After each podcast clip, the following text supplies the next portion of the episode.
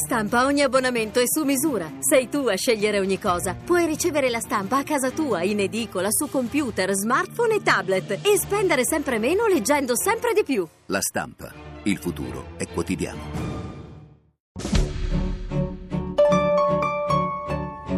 Tra cielo e terra presenta i pellegrinaggi di Radio Rai. La Via Tolosana duemilatredici, verso Santiago sulla Via dei Trovatori. Un saluto da Sergio Valsania, da Salvetat sur Agout, che è il paesino che ho raggiunto oggi dopo una bellissima passeggiata di ventidue chilometri in una regione veramente incantevole. Per fare il punto della situazione dirò anche che siamo arrivati a centocinquantuno chilometri realmente percorsi a piedi, ormai è una settimana che siamo partiti, cominciamo ad ambientarci in questa Francia del Sud e in particolare in questa regione nella quale siamo entrati da qualche giorno abbastanza inconsapevolmente e che è una regione di grandi parchi naturali, di foreste demaniali, una regione molto protetta nella Francia nella quale si incontrano, si incrociano sentieri diversi, dobbiamo dire, perché si incontra questo sentiero pellegrino che è il Gran Randonnée seicentocinquantatré che io sto seguendo e che è il, il grande sentiero che poi si ricollegherà fra un mese di cammino a Puente la Reina con il cammino di Santiago, però ci sono anche altri cammini, altri percorsi, altri itinerari che vengono appunto percorsi non proprio da, da pellegrini, ma da escursionisti che eh, da, da regioni diverse convergono in questa zona appunto che è molto bella per farsi una, una bella passeggiata magari anche di qualche giorno.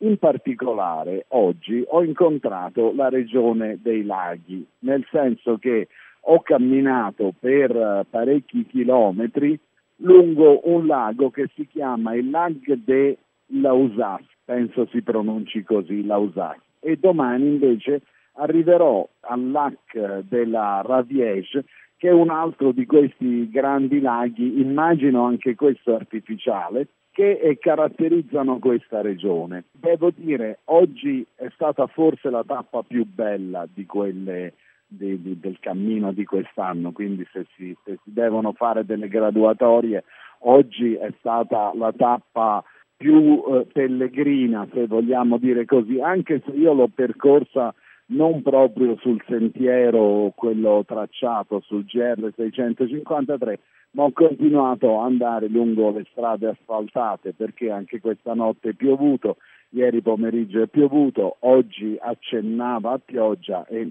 infilarmi in sentieri nei boschi mi pareva abbastanza imprudente. Però qui eh, siamo in una zona nella quale il traffico automobilistico non è che sia ridotto, praticamente è inesistente, per cui il nostro andare, il mio andare, perché oggi ero solo, il mio andare in queste zone è, è un andare estremamente tranquillo, senza incontrare nessuno, addirittura io ho percorso interi chilometri senza che neanche una macchina passasse, non dico un ciclista. In questo andare da solo ho avuto modo anche di, di, di riflettere molto, perché poi il pensiero del pellegrino è un pensiero abbastanza strano. Quando si cammina in due e c'è una sorta di ritmo nell'andare, perché prima c'è qualcuno che parla, mh, si chiacchiera, ci si scambiano delle idee, il tempo passa più rapidamente,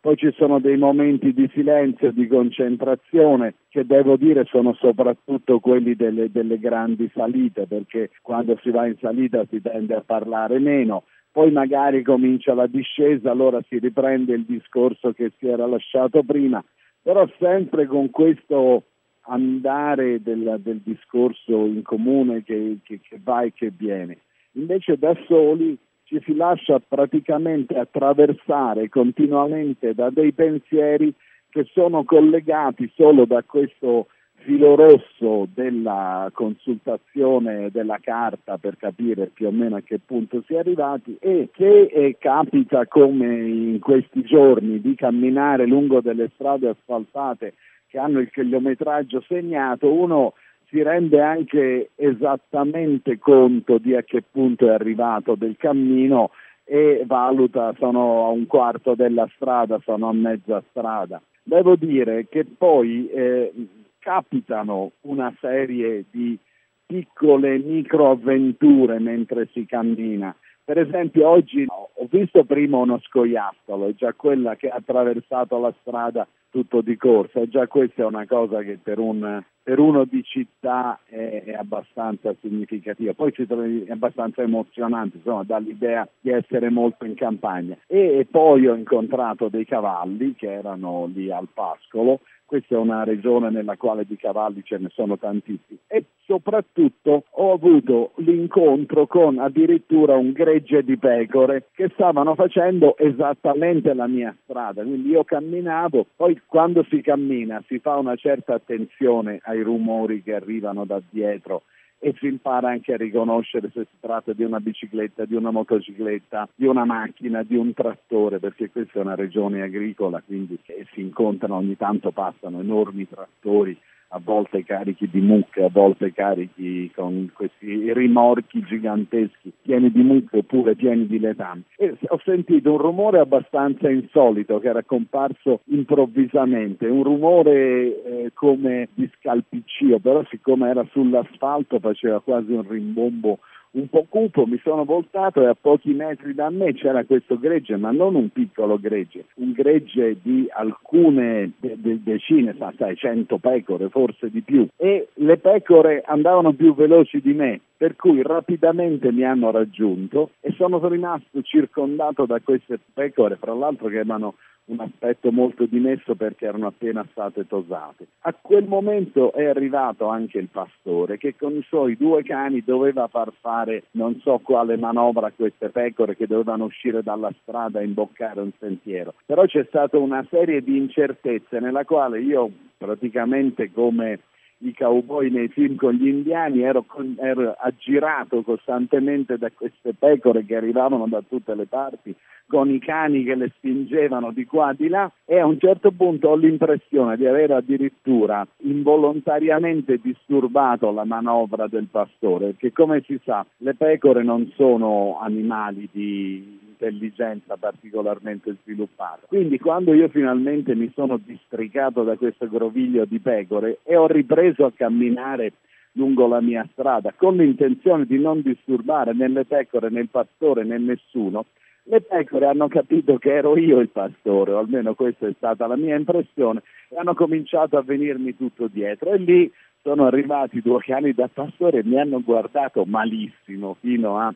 ingenerare in me un qualche timore, però sono riusciti poi a riprendersi le loro pecore mentre io riprendevo la mia strada. Per dire, gli incontri che si possono fare quando si si è lontani sostanzialmente dalle grandi vie di comunicazione e un po' anche lontani dalla civiltà. Ricordo anche che questa zona è una zona che viene considerata, e abbastanza a ragione, una zona montana. Noi siamo partiti questo pomeriggio da Murat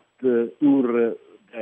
che è addirittura ottocentoquaranta metri d'altezza, e adesso mi trovo a questo, la Salvetat, che è quasi a ottocento metri d'altezza. Siccome il tempo quest'anno non è affatto dei migliori, questa altitudine eh, produce anche una temperatura abbastanza bassa, quindi l'inconveniente di oggi è stato che le molte volte che non c'era proprio il sole e magari tirava un po' di vento, gli otto, cinque, sette gradi di temperatura si sentivano in maniera molto dura. Ringrazio Simona Marcolongo per la collaborazione, come ringrazio Giovanna Salignano e Maurizio Lepri che mi seguono rendendo possibile tutto ciò. Per chi volesse saperne di più, la via tolosana punto blog punto rai punto it.